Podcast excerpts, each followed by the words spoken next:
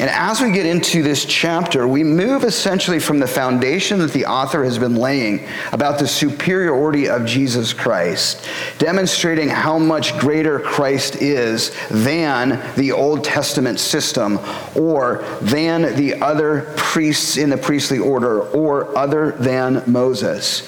And he spent time establishing this to essentially say, now that we know this, now that we know that we have a great high priest in Jesus, essentially what we've talked about, the one and done, the one who went to the cross to die upon it to forgive us of our sins, to atone or pay the debt that we owe back to God, so that when we place our faith and trust in Him, we can have eternal life and be forgiven. What are we going to do with it? And one of the things that I want to encourage you in is this. As we're going to see this application, the author is going to use the analogy of running a race. He's going to speak about fixing our eyes on Jesus. But one of the things that I want to encourage us in, and one of the things that we're going to need to remember is this that the Christian life is not a sprint, it's a marathon. It's a long distance race. And we're going to talk about that in a little bit because so often do we see individuals thinking that life with Christ is a sprint, that when they come into their relationship with Jesus, everything's going to be fine, everything's going to go their way, all of what they needed is going to come to them, all of the problems that they have are going to be gone, and they're never going to experience challenge again in their life. And so they sign up and the next thing you know, the gun goes off and off they run. And the problem is, is they're not prepared to run the race. And so, lovingly, what we're going to do is we're going to speak to that. We're going to see what the author says in an applicational way after having laid this foundation of the heroes of the faith.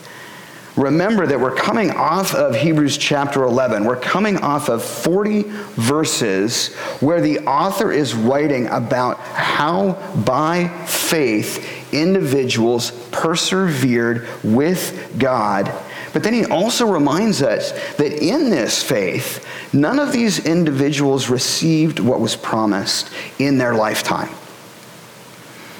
And so, one of the things that I want to encourage us in is to remind us that we too are running that race. Now, the difference that we see is this the individuals that were mentioned in Hebrews 11 were essentially pre incarnate Jesus Christ. Christ has eternally existed, but this was prior to the arrival of the Messiah.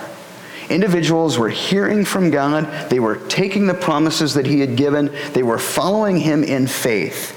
And last week we discovered that several of them had wonderful things happen.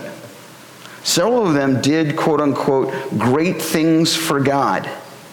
But then we also noticed that every single one of the individuals that we mentioned went through a challenging time with God, had struggles, were lost, were defeated, were imprisoned and so, one of the things that we need to be reminded of is this if in walking by faith, a race that is requiring perseverance is the call that we are given, why so often do we tend to look to God and say, I've put my faith and trust in you. Now, give me what I want, when I want, how I want it, where I want it, and make my life easy? That's what we're speaking about today. And so, lovingly, what I want to ask you is this question. All of us are running the rat race, whether we like it or not. So, the question that I want to ask is who are you running for? Let's take a look. We're going into chapter 12, and we are starting to round out essentially the entire book. The author has laid his foundation, and now he's saying, okay, because we know because we've seen that Jesus is the best of the best, the greatest of all time, because I'm telling you, do not turn back to the Old Testament way, because you've seen the examples of individuals who've walked by faith and didn't receive what was promised in their life, but have given the promise of Christ as you have been given as well. what do we do now?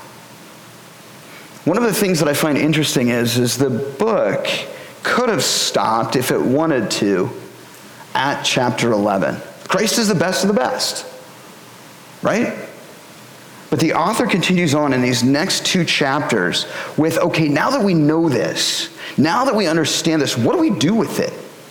How are we to live? How are we to move forward in our life? And so the author starts off and he says, Therefore, essentially going back to what had been written in chapter 11, since we are surrounded by such a great crowd of witnesses, let us throw off everything that hinders and the sin that so easily entangles, and let us run with perseverance the race marked out for us. Let us fix our eyes on Jesus, the author and perfecter of our faith, who, for the joy set before him, endured the cross, scorning its shame, and sat down at the right hand of the throne of God. Consider him who endured such opposition from sinful men, so that you will not grow weary and lose heart. In your struggle against sin, you have not yet resisted to the point of shedding your blood.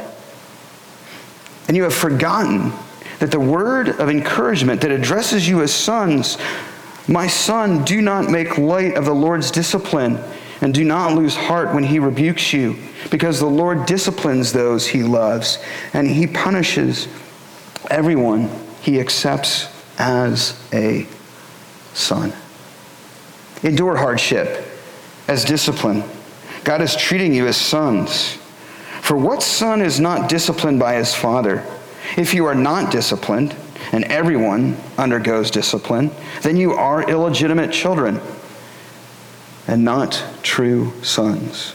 Moreover, we all have human fathers who disciplined us, and we respected them for it. How much more should we submit to the Father of our spirits and live? Our fathers disciplined us for a little while as they thought best, but God disciplines us for our good, that we may share in his holiness. No discipline seems pleasant at the time, but painful. Later on, however, it produces a harvest of righteousness and peace for those who have been trained by it. Therefore, strengthen your feeble arms and weak knees. Make level paths for your feet, so that the lame may not be disabled, but rather healed. I love this passage because right here it talks about the fact that the Christian life is going to have its challenges. It talks about the fact that the race that we will run is going to be arduous and challenging. It speaks to the fact that the race that we are running is not a sprint. It is not just a quick race that we just run through and are done, but rather it is a marathon. And so this morning, I want to take a minute and I want to speak to a couple of these things. Now, I was not a runner. I ran a little bit across country when uh, I was in junior high. I ran a little bit across country when I was in high school, but I was a swimmer. Um, and in swimming, the idea was somewhat similar. I was a uh, freestyler and actually a butterflyer. And the challenge that I had was this. Um, humbly, I will let you know that I was quite good um, at the sprint distances of the butterfly. Uh, I was a state champion when I was uh, nine and 10 years old. Um, actually, I was, uh, did quite well in my 11 and 12 year old time. But the problem was, was that was in the 50 fly. When we got into the larger distances, the 100 fly and the 200 fly or the 200 IM, I struggled with endurance. I struggled with the ability to continue to maintain the power that I had for the longer distances. And the challenge was simply this I didn't want to train. I didn't want to put in the time and the effort day after day, swimming the laps, doing the arduous duty to strengthen my ability to endure the long distance. And so, lovingly, what I want to tell you is this Are you in a race right now where you don't want to put the time in? Where you're expecting God to give you the reward and saying, hey, I'm going to just rely on quote unquote my natural talent, but I'm not willing to put in the hard work to stretch the ability and help me endure for the race that I am in? Now, speaking with running, one of the things that I want to ask is simply this How far are you willing to run? Now, in this analogy, one of the things that people would look at, they would recognize is oftentimes this race has been referred to a marathon. And so, in that, we'll speak to the idea of running a marathon. And several of us might know how many of you are distance runners? Anybody out there? How far is a marathon? Right, 26.3, if I have it correct, right, right around there. Two or three, yep. How far do you think that is? To give you an idea of how far it would be to run 26.2 or 3 miles. Anybody want to go run with me right now? We're going to go run a marathon. No?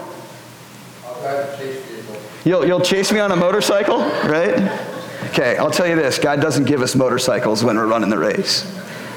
26.2 miles approximately would be leaving this parking lot, running down to Casey's, turning left on 44, running all the way to Highway 6, gasping for air and thinking that we are done, and have somebody tell you, Good job, you have to go all the way down to Adel. You get down to Adel, you get excited, you think you're done, and somebody says you're not done yet. You need to go run probably three to four laps around the track at the high school, and then you are finished. That's the marathon. And when we look at this, and when we say, Are you ready to run that race? How many of you are excited to do it? All of us say, There's no way. There's no way that I want to do that. And yet, that's what we're called to do. One of the things that I want to encourage you in, and one of the things that I want to challenge us in, is this. I think pastors and churches need to be honest with their congregants that the Christian life is a marathon. It is a long distance race which requires endurance, patience, and training, or what I would call discipline. And interestingly enough, that is where we come from or get the word of disciple. So I want to ask you this how are you disciplining yourself in your walk with Jesus Christ? Let's take a moment. We're going to look, and uh, the first part in verse 1 is simply this Christianity is not a sprint, it's a marathon that requires great patience and endurance. And one of the things that I want to tell you that I think is so interesting in the world is as we continue to move forward in it, our patience becomes less and less and less, doesn't it? The reality is simply this at any point in time, I can look and I can realize that I'm out of toothpaste, and all I got to do is go onto Amazon, push a button, slide the phone, and I've got toothpaste coming to me. And supposedly it should be there within 24 hours at my door. And if it's not, I get angry. That's the life that we live in. We're not patient, are we? We want things now. We expect results now. Yet, what we begin to discover in our walk with Jesus Christ it is one that requires endurance, patience, and faith. The other thing that I want to tell you is this. Oftentimes in a race, we might say, okay, I'll sign up for the marathon. I'll sign up for the 26.2 miles. And what we do is, is we expect it to be one where we do get to ride a motorcycle or all downhill or easy, just filled with a essentially nice route that doesn't require hardship or difficulty. And one of the things that I want to tell you is this if I had to run that race, which I will tell you physically I'm not prepared for, if I was lucky enough to get all the way to the Raccoon River, I have a feeling that when I get down to the bottom of that river and have to go up to the top, that is where I would struggle the most. Why'd you put this hill here, God? Why, why am I having to run uphill? What are you doing? I thought my life was supposed to be easy. And one of the things that we're going to discover is simply this Could it be that God is disciplining you because he loves you? Could that be the very mark that indeed you are his son or his, his daughter whom he loves? You see, so often people get frustrated when things don't go their way. They become angry with God. They begin to say, God, you don't exist. You're not doing what I want, how I want it, when I want it, and where I want it. I want an easy life. And yet, when things don't go their way, they begin to become angry with God. And lovingly, what we're going to discover is it could be the very fact that the reason you're being disciplined is because God loves you and is drawing you closer to Himself so that you might rely on him more and discover more of who he is and the promises that he gives and his faithfulness to you? You see, we're coming off of this passage where all of these individuals are remembered for what they did. But like I said before, all of those individuals who were remembered for what they did and their faithfulness in it endured hardship. None of them, not a single one of them, had an easy life. Couple of things that I want to show you as we're walking through here. Um, starts off and he says, Therefore, since we are surrounded by such a great cloud of witnesses, let us throw off everything that hinders and the sin that so easily entangles. Interestingly, sometimes we miss this, don't we? I want to take a minute. I want to, I want to focus in on let us throw off everything that hinders and the sin that so easily entangles. So it's not just let us throw off the sin, it's let us throw off everything that hinders and the sin. Well, what, what might be that which hinders? What might be the author referring to? Well, I would tell you, I postulate that what he's referring to is the religiosity of the Old Testament system. Let's throw that away. Let's throw all of the things away that we use to try to gain approvability by God to make ourselves feel holy, yet we've discovered are completely ineffectual. Let's get rid of all of the sacrifice, which the author has done a good job of demonstrating how it is not viable, it doesn't cleanse within, and it isn't the one that brings righteousness.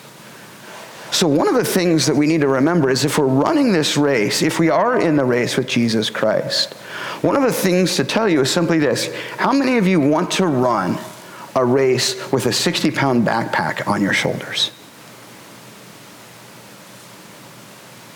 Runners who run endurance races want to get as light as possible so that they can run as freely as possible with open movement and nothing hindering them. And so, one of the things that I want to ask you is this In your walk with Christ, have you released those systems of religion in a manner that you think makes you approvable to God, but does not?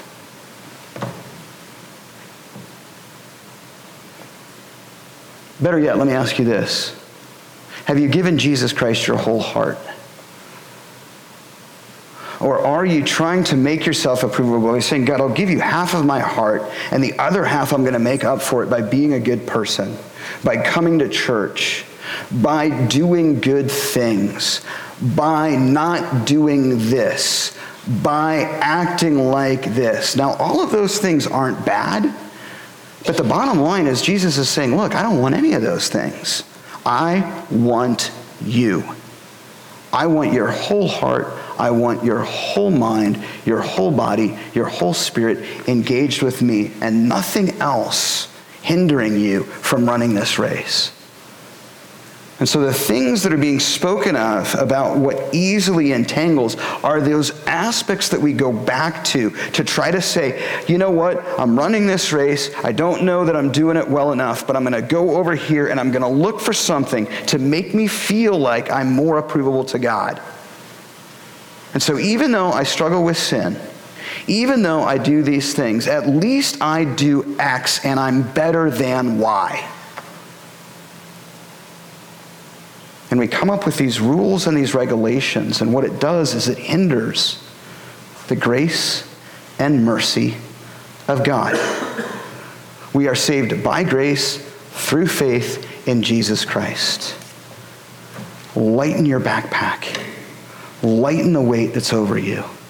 When you place your faith and trust in Jesus Christ, truly, holy, and in an authentic way, you are a son or a daughter of the living king. And that's what we've seen in the argument that the author in Hebrews is making. Yet, what we do so often is we get into this race and we labor ourselves with all of this religiosity and the weight of the backpack, the weight that's on our shoulders, begins to cause us to struggle. And we don't recognize that we're never meant to run with that weight on our shoulders at all. So the author first says, get rid of the religiosity that is there. And then he says, and the sin that so easily entangles. So it's a two part aspect. Number one, get rid of the religiousness. But number two, the sin in your life that might be entangling you. Now, one of the things that I want to tell you is simply this we all will struggle with sin. The reality is, until we are with our Lord and Savior Jesus Christ, we are not going to be sinless. But one of the things that I want to tell you is this Is there a sin in your life that is entangling you? Is there something that is causing you to habitually turn to it rather than to Jesus Christ? And lovingly, what I want to tell you is this take that before God and say, Lord, I don't want this anymore. I want to run this race for you. Help me to remove this from my life. And better yet, don't fall for the trap of the enemy. Because watch this. You're running this race and you have that sin in your life and you're being weighed down, but then you turn and you begin to say, Well, I know I've got this sin in my life, but I'm going to turn over here and at least I'm better than this person. At least I'm not doing what they're doing. Do you see what's happening? You've just put both of those weights on your shoulders. And the enemy has you, and he's saying, Yeah, good luck running that race. The next thing that I want you to see is this. Let us throw off everything that hinders and the sin that so easily entangles, and let us run with perseverance the race marked out for us. Interestingly enough, I want to take a minute. The word race, okay? The word here that's used, it comes from the root word in Greek, agona. Agona. And it's closely associated with conflict that we see in Philippians 1:30, struggle in Colossians 2:1, fight in 1 Timothy 6:12, 2 Timothy 4:7. Struggle, conflict, and fight. Let's go run a struggle, conflict, and fight. And interestingly enough, from it we get the English word agony. Come, run agony with perseverance. You want to sign up for Christ? That's what God is asking us. It isn't meant to be easy. It isn't meant to be just a life where we get what we want, how we want, and when we want it. It is meant to be a persistent, agonizing race in which we must learn how to discipline ourselves to endure. Now, interestingly enough, everybody goes, Well, it's going to be agonizing. So, what do we do? How do we figure this out? I don't want to agonize over my entire race. Well, watch this. Let us run with perseverance. So we know that it's going to be agonizing, but notice the word endurance. The word endurance comes from the root word Greek hupomoni, okay? And what this is, is it's to be under or to remain under, or we get from it persistence or perseverance. So if you're going to run an agonizing race, you are going to run it with endurance by putting yourself under something. You're going to put yourself under the subject that's being spoken of, which is our Savior, Jesus Christ. And so, lovingly, what I want to tell you is this as you're running this race, recognizing that it is a marathon, recognizing that the word there the root of it is struggle or fight or conflict from which we get agony? Have you put yourself under the lordship of Jesus Christ? Let us run with perseverance the race that is marked out for us. So let me ask you another thing.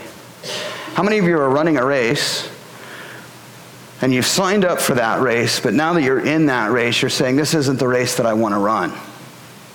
Now, I don't know about you, but simply this I know this in swimming. If I was in my lane and I was supposed to swim in my lane, and all of a sudden in the middle of the race, I either said, I'm done, I don't want to do this anymore, or I decided to get over in somebody else's lane and throw a party with them, what would happen to me? I'd be disqualified. If I chose to run the race, if I chose to swim my race, and I was supposed to swim the butterfly, but instead I decided to do the backstroke, while I might go ahead and get through the race, I would have run the race, but I would not have qualified to win. And so, what I want to ask you is this Are you running the race that's marked out before you? You say, Oh, that'll never happen. That's no big deal. What qualifies us? What helps us to endure in this race? Are we running the race that's marked out for us? Are we standing on the Word of God? Are we looking to the Scriptures? Are we trusting God's written Word?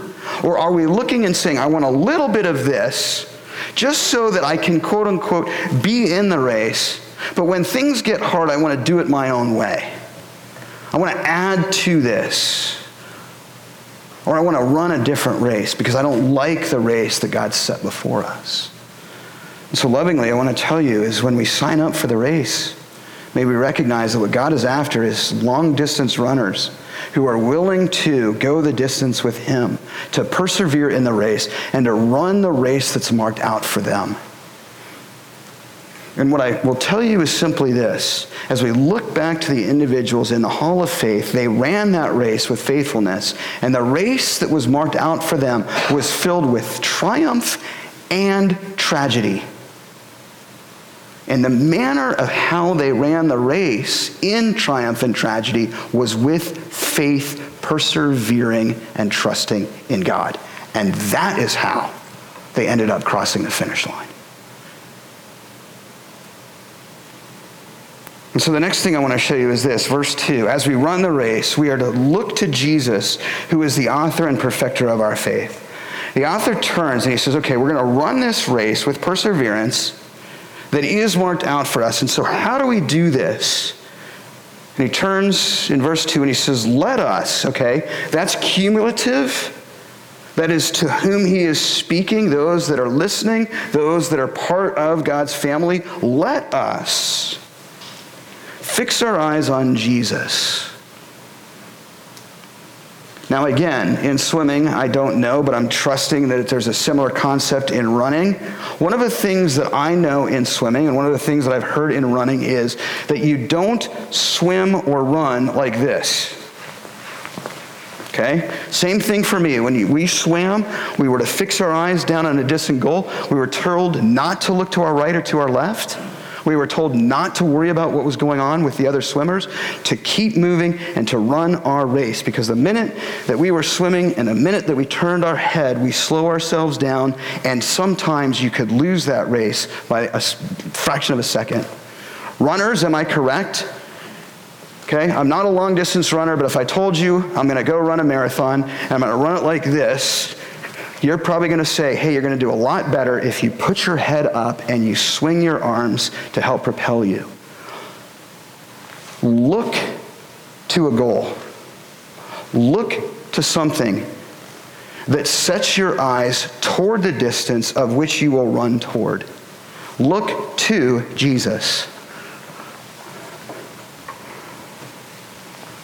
Let us fix our eyes on Jesus. And so lovingly, I want to tell you this are you fixing your eyes on Jesus? Truthfully and honestly. You might be in the race, you might be doing what you can, but right now your head might be down. You might be looking to other things. You might be looking at the ground, wondering how much longer do I need to go? And what helps you endure in this race is to lift your eyes and to fixate them on a point, and the subject of that point is Jesus Christ.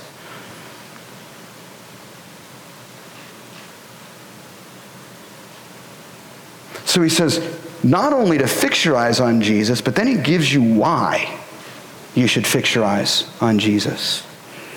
Because he's the author and perfecter of our faith.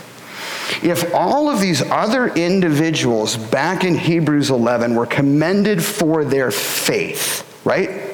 That's been firmly established.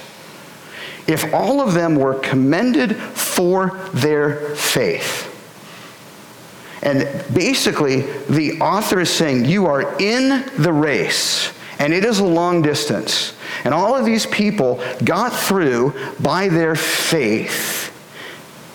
And then he says, Oh, P.S., by the way, fix your eyes on Jesus, who is the author and the perfecter of our faith. Foundationally, why would you take your eyes off of Jesus Christ?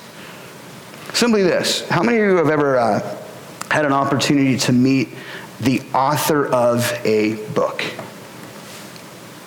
Pretty awesome, isn't it? So let me ask you this. If you're standing there and you've read this book, and here is the author of it, and then here's some other person that's read the book, but they haven't written it, who would you go talk to about the book? The author. Who would you consult about their ideas behind it, the meaning of it? The person that's read it over here or the one who wrote it himself?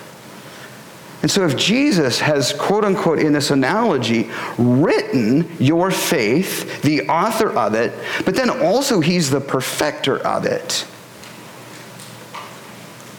why would you look somewhere else? I want to take a minute. I'm going to look uh, at a point that's made by the ESV Study Bible, and then I want to throw this question to you. Through his atoning work, Christ's perfection leads to the perfection of his people, which will be realized fully on the last day. So the author has said, by what Christ has done on the cross, by dying upon it, rising from the grave, triumphing sin and death, now being seated at the right hand of the Father, and promising to come again that perfection that he had brings perfection to us. And that perfection that has been given to us is going to be realized on the last day when Christ comes and establishes his kingdom. The cross of Christ represents the greatest suffering in history. For Jesus not only suffered physically, but also experienced God's just wrath in taking upon himself the sins of the world. We talk about that. We celebrate that at Easter. We speak to that at Good Friday. We speak to the fact that Christ is the one who has taken our sin upon his shoulders, and by dying on the cross, enduring and scorning its shame, we have eternal life. By doing so, he takes upon the sins of the world. Still, the promise of future reward and joy gave Jesus strength to suffer. Let's talk about this for a minute. Let us fix our on Jesus, the author and perfecter for our faith, who for the joy set before him endured the cross. That, that those words right there could be hours and hours of study and sermons. But simply stated, I want to say this who for the joy set before him endured the cross, scorning its shame, and sat down at the right hand of the throne of God. When Christ is on the cross, he is enduring it for us. But where are his eyes? Are they on the ground saying, Oh, stinks to be me. I guess I'm going to die. I guess it's over. I guess it's done. No. His eyes are focusing on what's ahead. He's looking and he's looking to the Father and he's saying, I'm going to endure this because I know what is coming. I know what has been promised. I know what I am to do. I know where I'm going and I know how it's to be done. I'm looking ahead, not down. for the joy set before him.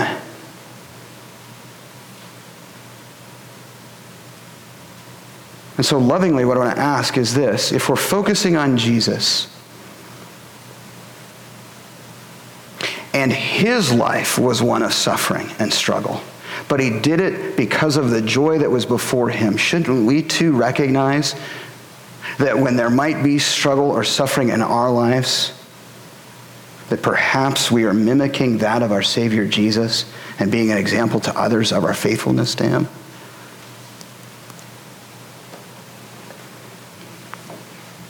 Who for the joy set before him endured the cross, scorning its shame, and sat down at the right hand of the throne of God. He finished that agonizing race and persevered to the end.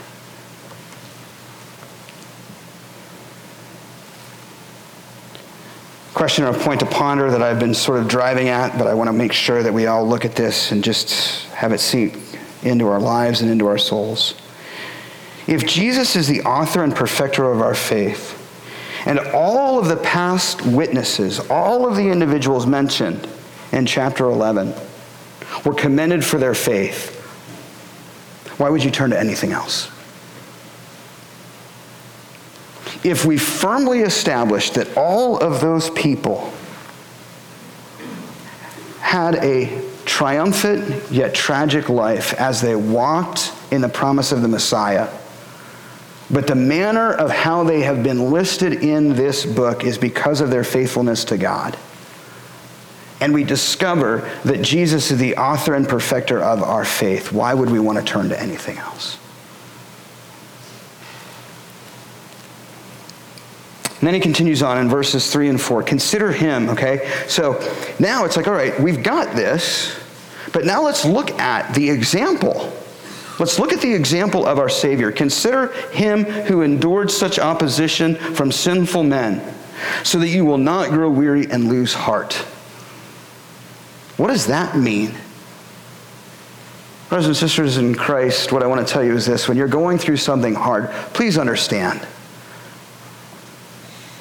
there is hurt, there is pain, there are prayers. It's not like one of these things where it's like buck up and move on. But lovingly, what I want to tell you is this. When life is hard, when life is the uphill, when you are in that race, when you've come down and you have gotten to the bottom of the Raccoon River and now you got to go up to the top. And you're looking and you're saying, I don't know how in the world I'm going to get there. How do you do it? You fix your eyes on Jesus, and as you fix your eyes on Jesus, you consider him who endured the cross, scorning its shame. The one who endured such opposition from sinful men. Why? So that you will not grow weary and lose heart. The motivation that you have to continue running that race the strength that you find from quote unquote within is not within you, it is within our Lord and Savior Jesus. And you consider Him as the example of how you are to run that race. And so the next point that I want to say that's found in verses 3 and 4 is this that our focus on Christ and his example of faith enables us to persevere when we are weary. And hear me on this. I don't want to be a Debbie Downer, but I want to be realistic. It's not if we are weary, it's when we are weary.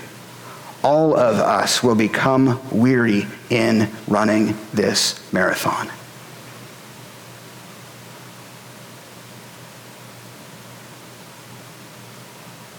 And when we are, we are to fix our eyes on Jesus and consider him as he endured that cross and say, My Savior's done this for me. Lord, help me to find the strength to keep running for you. Interesting enough, it continues on. In your struggle against sin, you have not yet resisted to the point of shedding your blood.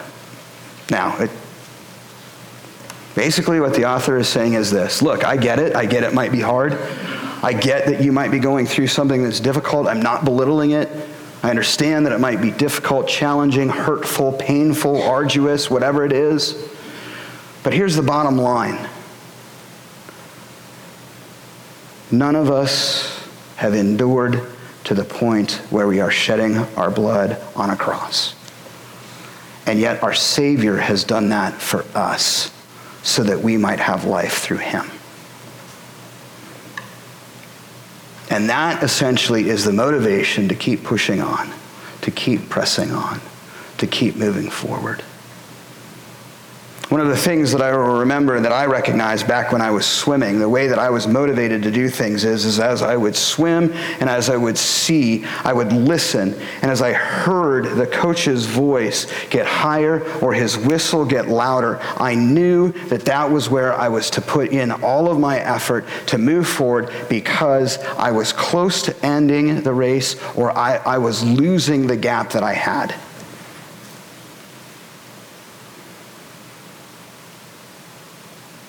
But amidst all of the distraction,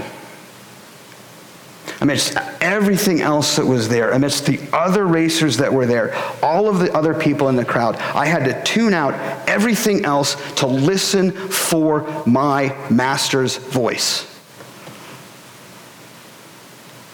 How similar that is in our walk with our Lord and Savior Jesus Christ. We have to tune out everything in the world and be able to hear the one who is calling us forward.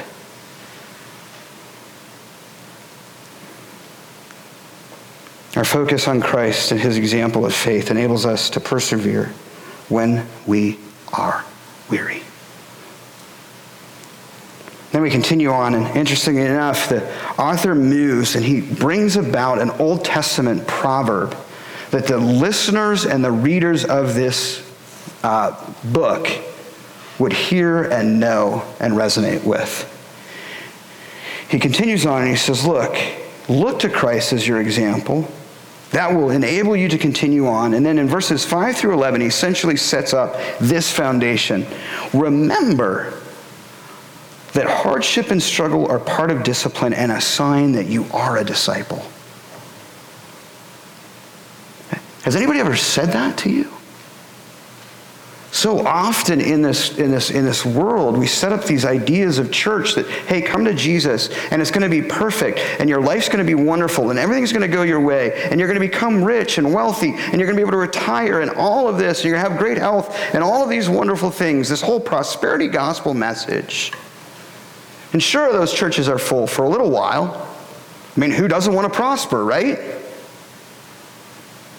But the problem is, is when reality hits, and somebody's sitting there and they're going, hey, you know, I love Jesus, but I'm not prospering. What's wrong with me? Those churches say, well, something's obviously wrong with you because you're not promising. And the problem is, is they're absolutely lying. What about Job?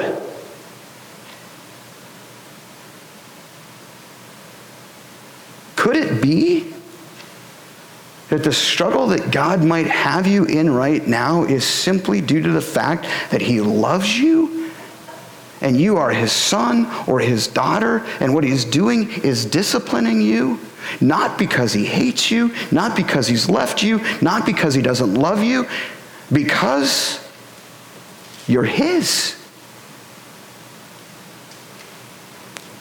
The author continues on and he says this and you have forgotten what the word of encouragement that addresses you as sons. And basically, he's quoting directly from Proverbs 3, verses 11 and 12. Okay? And ladies, forgive. Okay? This is basically plural in its idea, just culturally, it's to the, to the individual. My son or daughter, do not make light of the Lord's discipline, and do not lose heart when he rebukes you. That's, that's a sermon in of itself. Is anybody going through a hard time right now? Would, would somebody just be willing to raise your hand? Is anybody going through a hard time? Okay, I see a couple hands there. Thank you for your honesty. Could it be that the hard time that you're going through is not because God's left you, not because God doesn't love you, not because God doesn't want you. Could it be that the very fact is, is he's saying, my son, my daughter, I'm disciplining you because I love you and you are my disciple.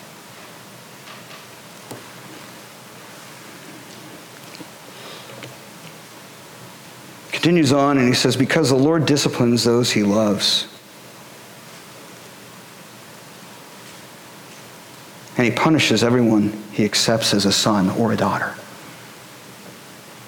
Now, lovingly, what I want to tell you is this. Maybe, maybe the reason you're going through hardship is you're struggling in sin and you need to go back and ask God and say, okay, let, let me be real for you. Search my heart, O God, right? Know my innermost thoughts. See if there's any offensive way in me. But oftentimes people are sitting there going, I'm doing everything, God. My heart is for you, and I don't get it. I don't get why it's hard. And the enemy wants to lie to you and say, well, the reason that it's hard is because God doesn't love you. But right here, the reason it might be hard is because indeed you are His. It might be the very mark, the very thing that God is saying, You are my beloved. And P.S., by the way, if you think that's not fair, He said the same thing to His Son, Jesus, who agonized on the cross in the race that is set out before us.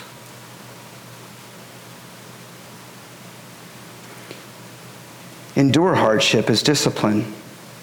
God is treating you as sons. That's how we rejoice. Consider it pure joy, my brothers. Right? It's a mark that you are His. For what son is not disciplined by his father? Real fast, those of us that have kids, right? Absolutely adore my kids. Discipline is part of love. I know that I'm not their favorite when I discipline them. But if I do not discipline them, it is a mark that I do not truly love them. Notice what he says For what son is not disciplined by his father? If you are not disciplined, and everyone undergoes discipline, then you are illegitimate children and not true sons. Could it be that the mark of your hardship is the very fact that God is saying, You are mine? Moreover, verse 9. We all had human fathers. Notice he's giving the lesser to the more argument, who disciplined us and we respected them for it. How many of you had a father who disciplined you? How many of you liked it when you were being disciplined? How many of you respect your father because he disciplined you? Right? Exact same thing. Exact same thing. How much more? Okay? Lesser to greater. How much more should we submit to the Father of our spirits and live? Our, father dis- our fathers disciplined us for a little while as they thought best, but God disciplines us for our good, that we may share in his holiness. Can I ask a question? I want to be Jesus. I want Jesus to be mine. My question is if that's the case, are you willing to be disciplined by the Father? Because, as we've seen in this title, discipleship equals discipline. Another question that I want to ask is this Could it be that when you experience hardship or challenges in your life because of your faith in Christ, it isn't that God has left you or abandoned you or doesn't care. Rather, he loves you as his daughter or son.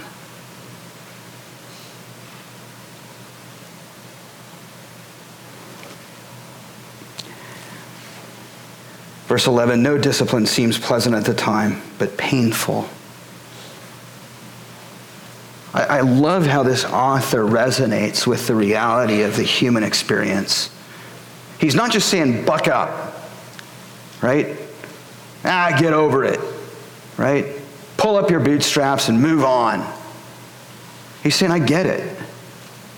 I understand that discipline isn't pleasant at the time,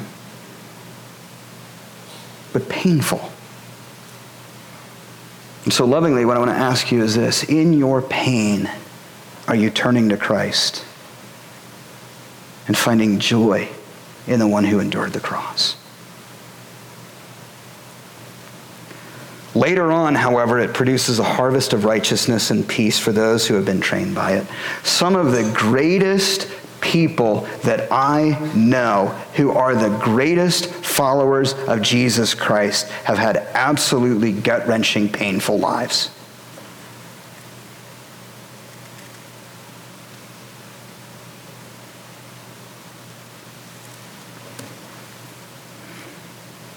but they're producing a harvest of righteousness and peace because they've been trained by the discipline by being a disciple for Jesus.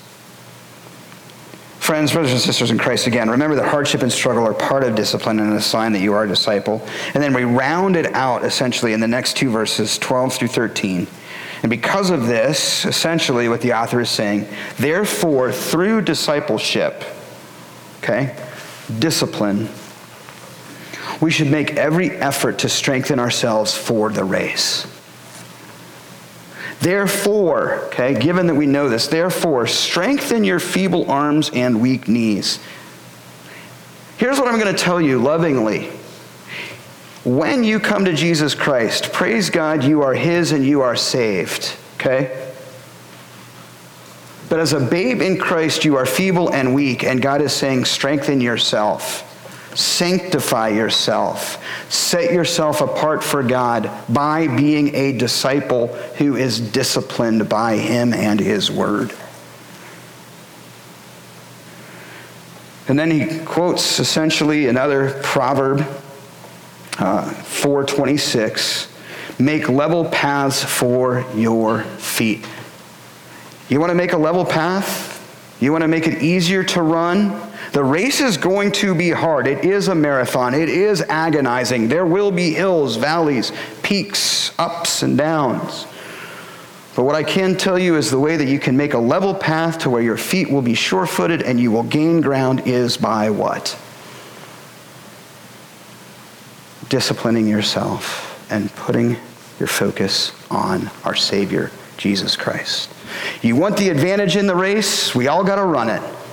It's a marathon. It isn't easy, but I'll tell you the way to gain the advantage is to make a level path and to get those rocks out of the way. And how you do that is by putting your eyes and focus on our Savior.